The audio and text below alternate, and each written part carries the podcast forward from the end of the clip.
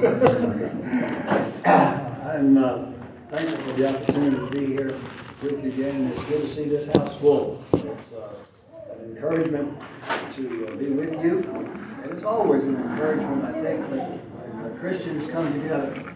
One of the reasons that we come together is specifically to encourage one another in faith and uh, in service to God. And it's, it's good for us to be here. In our series this weekend, we have been looking into the Epistle to the Hebrews and finding lessons that are specifically uh, helpful, I think, to us in our current situation and uh, our service to God in, in this uh, world as it is. You know, we look around the uh, world and look at the news that's coming from our own country, from our government, from our state, from our neighbors, and then from around the world, and we just see more and more wickedness all the time. I would like to uh, encourage you perhaps a little bit, what I think encouraged, well, I know it encouraged me, and I think it's encouraged several others because we've made the report in numerous places. But about all you can hear from the news of the world, and much of what we hear from the churches is, is very discouraging. Uh, we see the world growing more and more ungodly, and we see the churches growing smaller, and uh, perhaps drawing within ourselves and not getting out and trying to confront the world because we found it to be somewhat discouraging and painful and pointless. It's never pointless, of course, to preach the Word of God, but I want you to know that personal experience does not does not match what we hear in the news. My wife and I recently uh, finished a, a nine-week travel through 16 states. And in those states, uh, we visited 12 different churches. And I'm talking about from Minot, North Dakota to Hattiesburg, Mississippi, and uh, uh, Beaumont, Texas. We went basically north to south, border to border. And when we would visit with those churches, in every single church we visited with in those various states, we found people in love with the Lord, in love with one another, knowledgeable in His Word. We heard preachers and teachers in Bible classes and pulpits encouraging people to be daily Bible readers, and we saw evidence that they were doing so. They, uh, they know their Bible, they're able to discuss it intelligently, and not just the verses assigned for this week, but how the whole Bible fits together. One, one passage complements another, and how they all apply to us the uh, Church of our Lord is alive and well and strong in the middle of America. And um, we don't have experienced much recently on the coasts, but I don't see any reason to have any doubt that God is blessing this nation with people of strong faith who in most of those states are going out to their neighbors and teaching that Word of God and bringing in glowing reports of people wanting to hear, thirsty for the Word of God and some word of hope in this world. We see the extreme wickedness and evil of those who want to destroy everything that's good and godly in our society. And then we hear good, sound preaching from time to time as we sit together or even look online. But there is a large number of people between those two extremes. Most of our country doesn't know which way to go. They aren't sure about the Bible that they're hearing because most of the time they're hearing a lot of conflicting Bible. This preacher says that, and one says something else, and they don't know where to go. And on the evil side, they're seeing just destroy society, build something new, something without God in it. They don't like that. They're not sure of this. They don't know where to go. They need guidance and help to find the truth right down the middle of God's plan. And you and I are in a position to provide that to them. And many of our brothers and sisters in this nation are doing exactly that. So I want you to be encouraged that the church of the Lord is not dead in America. And I think as a result of that, America is not dead in the world. because it was the Bible. Maybe not always properly taught, but the Bible focused and emphasized and built this country. And it's why God has blessed this country. And He is continuing to do so. And so I want to I want to encourage us all this morning to begin looking at Hebrews chapter 1 and the last verse, the next last two verses in that chapter. In verse number 13. And I want us to see what the Holy Spirit has to say to us regarding our opportunity in this world. We have as much right and as much power to influence this country and this world as do people in Washington or Hollywood or news agencies. We can do this. God has said He wants it done and He wants us to do it. In Hebrews chapter 1 and verse number 13, having talked about the fact that the angels of God brought to Moses that Old Testament law, and he's switching over to see what we have in Christ, he says, But to which of the angels said he at any time, Sit on my right hand till I make thine enemies thy footstool? Are they not all ministering spirits sent forth to minister for them who shall be heirs of salvation? Therefore, we ought to give the more earnest heed to the things which we have heard, lest at any time we should let them slip.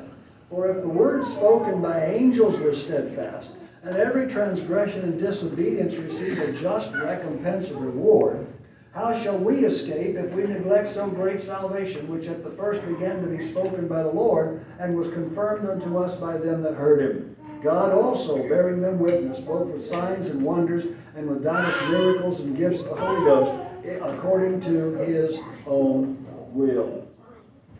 Give heed, give the more earnest heed, lest at any time we should let them slip. What does that mean, slip? Well, that word is defined in uh, the Greek word that's used here is defined as to slip away from the mind. Yeah, oh, I forgot that. What was that? I used to know that. You know, name, address, space, whatever. To slip out of my slip out of my hand. I had it when I got or to run out as a leaking vessel. You got a hole in your bucket and the water's running out. Just maybe a little trickle at a time. Eventually, it's all gone. When the Spirit says, be careful lest it slip, He's teaching us that letting it slip out of our minds is a possibility. You might forget the faith that saved your soul. Don't do that. Don't let it happen. And he also is showing us in the same statement that avoiding that slipping is possible. You don't have to forget the gospel of Jesus Christ, the reason that we're here together. Avoiding the losing of your salvation is possible. It is encouraged by the Lord and it is in your control. God's not going to put a lock on your brain so things can't leak out. He's not going to open up your head and just keep on pouring it in. It's up to us to hold on to it, to get it, to hold it, and to keep on holding it. But how, what tools are there, what principles do we have that can help us to avoid losing our salvation? Well, the answer to that question is in the book of Hebrews again and again and again.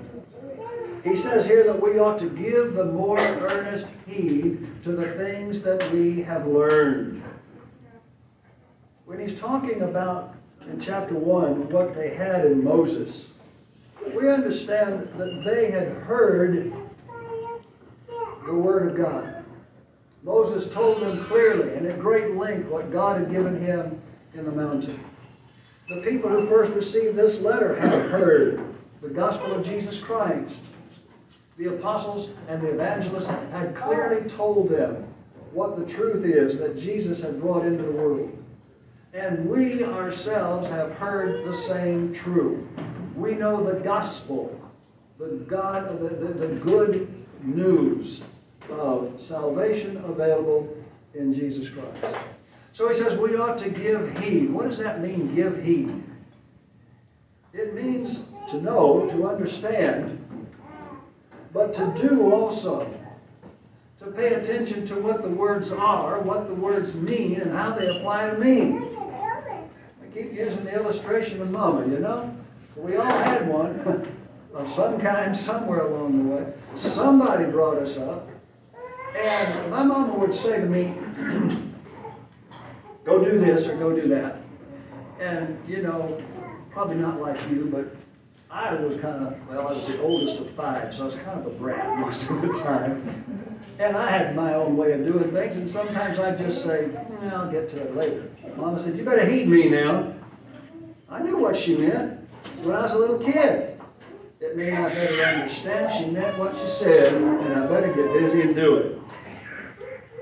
When he says we ought to give heed to the things that we've heard, understand it, pay attention to it, absorb that into the head, put it in your heart, make it a part of your life, and just do it. What have we heard? What have we heard? We've heard that Jesus Christ, the Son of God, came into this world. Ephesians chapter, excuse me, in the Philippians, the Apostle Paul writes and tells us that he gave up that place in heaven and humbled himself as a man, came into this world and suffered all the things that we're suffering, as we see in Hebrews chapter 4. Everything that we suffer, he suffered, but he never sinned with it. We understand that Jesus told us, I'm going back to heaven and prepare a place for you. But in order for you to receive that place, you've got to meet the criteria, the qualifications. You know, sometimes we look in uh, 1 Timothy chapter 3, Titus chapter 1, and we see the qualifications for the elders and the deacons. Have you ever looked over in Acts chapter 18 and seen the qualifications for a preacher? Or the entirety of the epistles that Paul wrote to Timothy and Titus? What to be and what to do? Look at the verbs in those, two, those three epistles sometime. And see the qualifications for the preacher. But did you know there are qualifications for getting into heaven? Hey, you got qualifications for who gets into your house. I don't have a key to it. And if I tried to go in there and go into your house right now when you're not there, you'd have something to say about that. We all have qualifications, entry rules to get into our space. And so does God for getting in. And we've heard these. It's not news to us. What we heard in the beginning and how we became Christians in the first place was we believed that Jesus Christ is the Son of God. John 8, verse 24. Except you believe that I'm He, you shall die in your sins. We don't want to die in sin. We want to die pleasing to God. We know that we need to turn away from our sin. Because we believe that Jesus is the Son of God, we want to stop living in sin and turn and follow Him instead. Luke 13 verse 3, except you shall repent, you shall all likewise perish. We don't want to perish. We don't want to be separated eternally from God. So we turn away from our sin. We stop doing that. We stop even wanting to do that and we turn and follow after Jesus. And then we confessed our faith in Jesus. Paul said to Timothy, You've made that good profession of faith. What is that good profession of faith? The Ethiopian illustrated that for us in Acts chapter 8 and verse 37. I believe that Jesus is the Son of God. Well, that's what John wrote his gospel record for, that you might believe that Jesus is the Son of God, John 20 and 31. And so we know that. We've heard that. We've done that. And then we've been buried with him by baptism into his death, so that with him we could rise to walk in newness of life. Romans chapter 6, That's what we heard. That's what we did. That's how we became Christians. That's the only way anybody ever did or ever will become a Christian. Follow those steps into Jesus Christ. So that's what we heard. The basic fundamental truth that Jesus is the Son of God. Upon that fact, everything hangs. When Jesus was speaking to his apostles in the coast of Caesarea Philippi, he said, Who do you think I am? And Peter said, You are the Christ, the Son of the living God. And Peter and Jesus said, Upon this rock I will build my church. The rock of that confession, it's a solid footing, a foundation upon which we can build a life that is acceptable to God. We can fulfill the reason for our creation in the first place upon that one fact. Jesus is the Son of God. Now, not just say that and quit, but understand that has a lot of implications to it.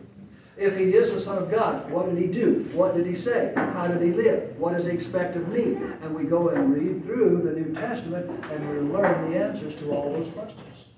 Peter said to us in 2 Peter 1 verse number 3, I know, I've repeated all these verses numerous times this week, but they're fundamental, they're foundational, they're important.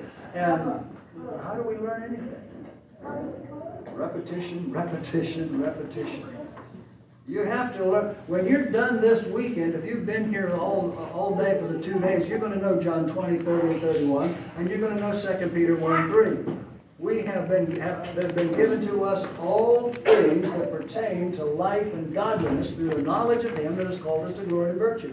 When we understand Jesus, when we know everything there is to know about Jesus as God has revealed it to us, not all the speculations and maybes that men have written down through the ages, but what God has given us in the Bible when we understand what Jesus did, what he said, who he is, we've got everything that pertains to, you know what that means, has anything to do with. Everything that has anything to do with your life on earth, your eternal life in heaven, and your godliness. It's in the knowledge of Jesus Christ as we absorb it, and then as we do it, we practice it in our lives. And so we need to stay focused on those things that we have heard. And not only did he say give heed, but he said give earnest heed. Give the more earnest heed. To do something earnestly. That means with energy, with enthusiasm, with sincerity, with purpose. I'm going to get this. I had a, I had a flat tire on a lawnmower. Hmm, yeah, that big old thing's got air, inflated tires. I ran over a stump or something, poked a hole in the sidewall. Thing went down well. I couldn't couldn't inflate it, couldn't fix it there on the farm, so I had to, I had to get a wrench. Now you've got to understand, this lawnmower is on our farm, which is 150 miles north of where we actually live right now. And we were packing for this trip. So I took my big heavy toolbox out of my truck and left it at home. And now I got to take this tire off this lawnmower. I had to scrounge around. I found an old rusty pair of pliers and a big old pipe wrench. and I'm holding that nut on one side and cranking that thing with a and it wasn't coming off. I had to get it off. And so I put forth more effort. I got more earnest. I was urgent. I got to get that thing off of there so I can get that tire to the shop and get it fixed before we leave and go to Kalamazoo. And uh, I put forth effort. I worked at it because it had to be done. Give more earnest heed. What, what more earnest? We got to be more serious about following Christ than they were about following Moses. Look back and see how they followed Moses. Many of them didn't do it very well. In fact, the whole nation was so poor at it uh, that God divided the nation and said, let's just deal with two little tribes at the bottom instead of the whole nation because y'all are just a mess. And they didn't do it so well, so he sent them off into Babylonian captivity and they were dispersed throughout the Babylonian Empire. They learned their lesson. He brought them back and they did much better after that. But still, when Jesus came, he had to rebuke them because they had begun to add their own traditions and ideas and false interpretations and just gave up the practice of some of those things. But we have got to be give earnest heed to those things that we heard in the beginning. One, what is the value of those things? Well, here's the value that the Holy Spirit describes to us. At the first, it began to be spoken by the Lord.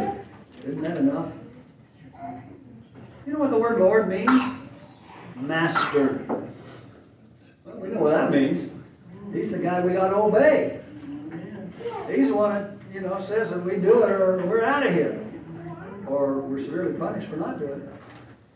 He's our Lord. He's the guy who first said all this. And then he says, in verse 3 of uh, Hebrews chapter 2, first spoken by the Lord and was confirmed to us by them that heard him.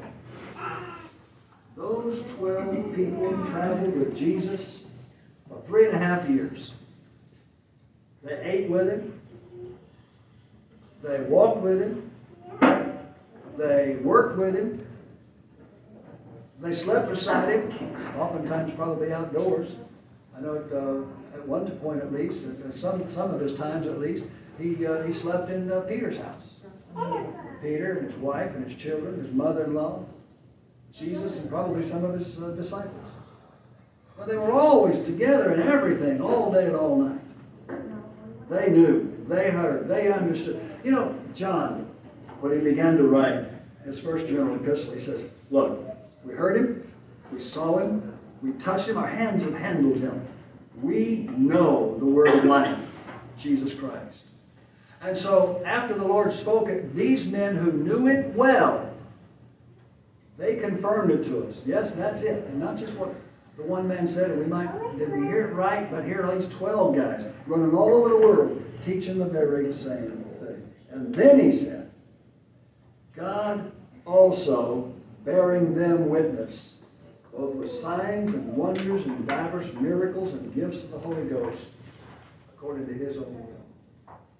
That's the value of what we heard. It came from the Lord, the Son of God, was repeated around the world by the people who knew him best, and was confirmed. God himself worked with, you know, Peter was just a fisherman. What does he know about curing leprosy or healing the blind or walking on the water? God did that.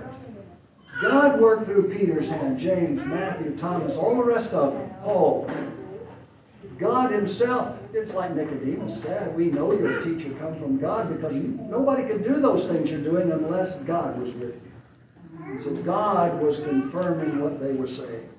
That's the value of what we heard. What is the urgency? What degree of urgency actually exists to giving heed to those things? What? Can I do something else first? Where, where does this fall in my list of priorities? How important really is it in my day to day life? Is it something that I can reverse, uh, reserve to Sunday? Or is there more involved in that? In chapter 3, here in Hebrews, let's begin reading in verse number 12. Here's that word again. Take heed, brethren, lest there be in any of you an evil heart of unbelief in departing from the living God. Unbelief is evil. How do I define unbelief? How do I know that you have unbelief, that you don't believe? Well, you departed. You left. You quit the church, as it were. You just stopped being a part of the work and worship of the people of God. That's evil. Don't do that. Take heed, lest there be in any of you an evil heart of unbelief in departing from the living God. But exhort one another daily, while it is called today, lest any of you be hardened through the deceitfulness of sin. For we are made partakers of Christ if we hold the beginning of our confidence steadfast to the end. While it is said today, if you will hear his voice, harden not your hearts, as in the provocation. For some, when they had heard, did provoke, howbeit not all of them that came out of Egypt by Moses. But with whom was he grieved forty years? Was it not with them that had sinned, whose carcasses fell in the wilderness? And to whom sware he that they should not enter into his rest? But to them that believed not.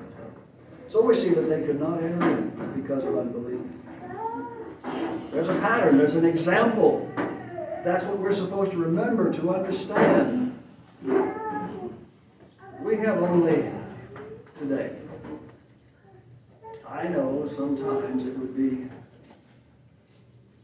seem to be at least really good if we could go back to yesterday and fix a few things. Do something that we don't, we can't do that. We've only got today. Oh, if only tomorrow were here. We could get, get past today's struggles and trials. If I could actually get into the fulfillment of this dream I have, one day I'm going to be, I just got to get there. No, we don't have one day. We don't have someday. We don't have tomorrow. We've got today. And as long as we can say today, that's when we exhort one another. That's when we give heed to what we know. Somebody said, by the yard, life is hard. by the inch, life's a cinch.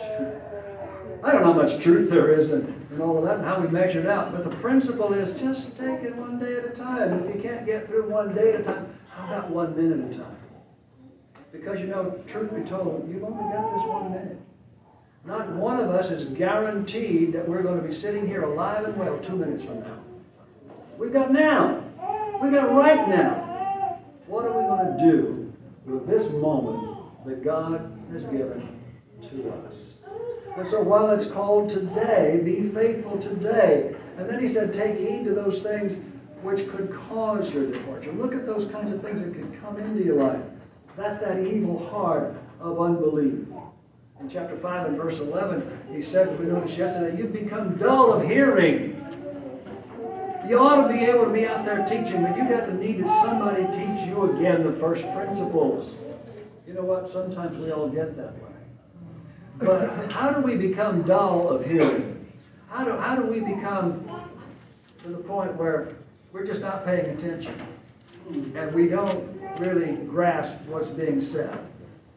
Well, it's a choice, isn't it? It, it may be a choice we didn't intentionally make, but somewhere along the line we just sort of drifted and slipped into complacency. Yeah, oh, all familiar stuff. Yeah, I know that passage. We've been reading Eli got up here a while ago to lead us in eating the Lord's Supper. How many of you had a real good idea that he was probably going to turn to Matthew chapter 26? Right? We've been here. We've done that. Mean, it becomes complacent to us, a, complacent thing, and we just say, okay, I know. And we don't hear. We don't pay attention. We don't listen. We just become dull of hearing. We just not taking it in. We're not grasping what's going on and seeing the significance of it. Chapter 10, verse number 25. Not forsaking the assembling of yourselves together.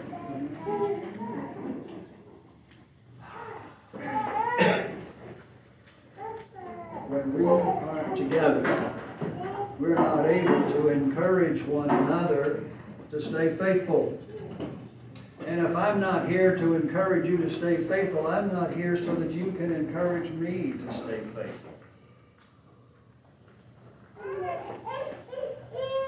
The old illustration is the fireplace after the wood is burned down to just a few embers and coals. Pretty glow. We burned a pile of timber out of the farm, and nighttime fell, and those coals were still glowing beautiful at night to see all of that. And it goes on all night until you take one of those coals out and set it over here by itself. It doesn't glow very long, does it? It goes out in a hurry because it doesn't have the association with all the others to keep it warm and enthusiastic and energetic and glowing. Has the glow gone out of your life? Is it maybe because you've become dull of hearing? Or you've begun to absent yourself from the assembly of the church. And you know, he didn't really say the assembly, forsake the assembly. He said, forsake the assembling of yourselves together. The idea is you just quit the regular practice. It's not talking about missing one Sunday. It's not a sin to miss. We get sick, we have an accident, we get called to work in an emergency or something. It's not a sin to miss an assembly. It's a sin not to want to be there. It's a sin to just willingly give up the practice of coming together regularly and being with the church. That's what he's talking about. And when we do that, we have begun to let slip those things that we have heard. In chapter 10, look beginning in verse number 32. Hebrews chapter 10 and verse 32. Now call to remembrance the former days in which, after you were illuminated, you saw the light. You understood the truth. Remember that day you became a Christian? Those days that led up to it, those days that followed it immediately? You endured a great fight of afflictions, partly while you were made a gazing stock, both by reproaches and afflictions, and partly while you became companions of them that were so used. Well, you had compassion of me, Paul says, in, in my bonds, or whoever wrote this, and took joyfully the spoiling of your goods, knowing in yourselves that you have in heaven a better and enduring substance. You knew at that time why you became a Christian. You knew you had a home in heaven. You knew it was better than what this world can offer, and you, you were enthusiastic about it, and you, you prayed for the other disciples, and you cared for those who were suffering in one way or another. They had begun to let it slip away. Holy Spirit says, don't let that happen. Look over in the last chapter of Hebrews, chapter 13, verse number 9. Be not carried about with divers and strange doctrines, for it's a good thing that the heart be established with grace, not with meats, which have not profited them that have been occupied therein. And talking about the Old Testament sacrifices, those don't do you any good today. God doesn't require that of you, He requires something else. And when you start listening to what this guy says and what that guy wrote, what they all believe, instead of just focusing on the Word of God and what does the Bible say? And what application am I supposed to make of that in my life? Then we're not following the grace of God. We're not established firmly upon that rock that is Jesus Christ. And we've added one more avenue toward our letting our faith slip away from us. Take heed, brethren lest there be an evil heart of unbelief in you in departing from the living God. Don't let these things slip away. And then again in chapter 10, back up to verse number 19 and consider the whole context of this chapter down through the end of it. Let's look at a few points. Here is the reward for heeding what we have heard. Look at verse 19. Let's, let's start here. Having therefore, brethren, boldness to enter into the holiest by the blood of Jesus, by a new and living way which he has consecrated for us through the veil, that is to say, his flesh, and having a high priest over the house of God, let us draw near with a true heart, in full assurance of faith, having our hearts sprinkled from an evil conscience and our bodies washed with pure water we can have boldness to say, Yes, I'm a Christian. And yes, I know that I have a home in heaven. I'm not ashamed of the gospel of Christ. I'm not ashamed to say there's a God in heaven. And Jesus has gone there to prepare a place for me, and I know that I'm going there. Say, I know I'm going there, who only know that because they've decided that between their ears. But you can Am I in Kalamazoo, Michigan? Actually, are we in, in the, I don't know what side of what line we're on. Am I in Michigan? Let's go there. Can we do that? Okay. How do I know that? Well, I can look at a map. I can look at a sign across the line. Welcome to Pure Michigan. I love seeing those big blue signs. It's just gorgeous. I've always loved the attitude. I love living here when I was one of my favorite places in the world because of the pride that the people have in where they live. That's good. But you can know that you're here. Look out there in the parking lot. You see all those cars? Can you know which one of them is yours? Hmm. One up. Yeah, right? We can know these things. There are criteria that we can evaluate. Some of the illustrations that pop in my head shouldn't. we live in a crazy world. Some folks don't even know if they're men or women, you know? But we can know. We can look in the book and we can see that God said, if you believe that Jesus is the Son of God, and you repent from your sin, and you confess your faith in Him, and you're baptized into Him, from a pure conscience, then you can walk, rise to walk in newness of life and know that you're saved. And you can look at yourself and say, I believe that Jesus is the Son of God. I have indeed repented from my sin. I have confessed my faith in Him. I've been baptized into Him, and I can know that I'm a child of God.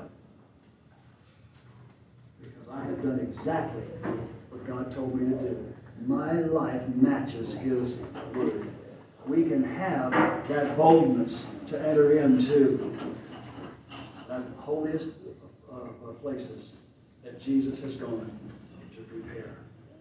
In verse 35, we're looking at Matthew I mean, excuse me, in Hebrews chapter 10, a rather lengthy passage, not reading the whole passage, but looking at some points in there. Verse number 35 in Hebrews chapter 10. What does that say? It says, Cast not away, therefore, your confidence, which has great recompense and reward, great payback.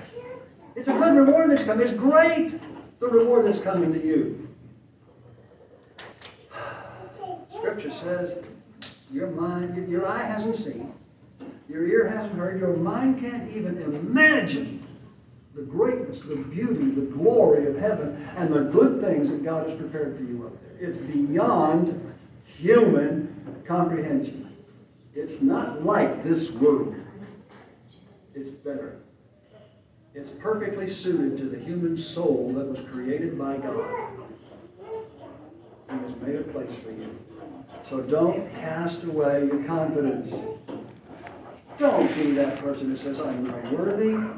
God doesn't want me. I could never get there. Listen, nobody's worthy. Not a single soul has ever lived that God said, I owe you something. I'm indebted to you. You've done something for me that I couldn't have done for myself. Nobody is worthy of the grace and the mercy and the blessing God. Have that confidence. Hold on to it. He loves you that much. Moses said to Israel, It's not because you were the best of people that God chose you. It's because He wanted to. It was His will. That's why you are God's chosen people. Don't ever get the big hat and think you're all that. That you're somebody special and God said, ah, there's mine. No. God just said, I'm going to take you. And then Paul wrote the same to the church. He wrote it to Timothy, to Titus, and he said, It's not by any greatness that we've done, but it's by the grace of God that we're saved. We don't understand grace generally to that depth and that degree. We don't understand that. Well, how could God love that person? Really? I mean, that's frankly back in our minds somewhere. We've all thought that about somebody, maybe about ourselves.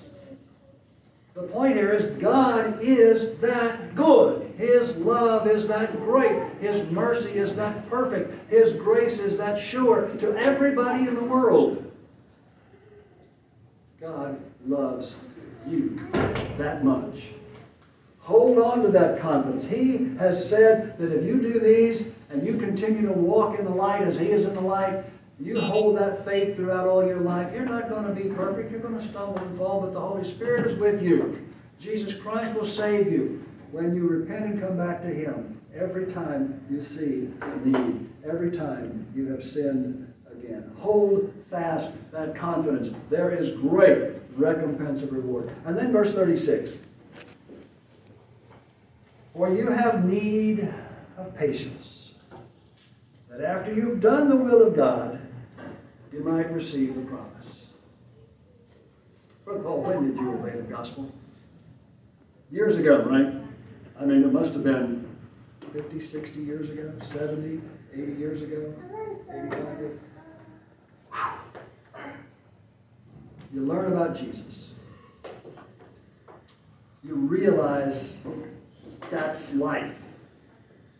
You say, I want to be baptized into Christ.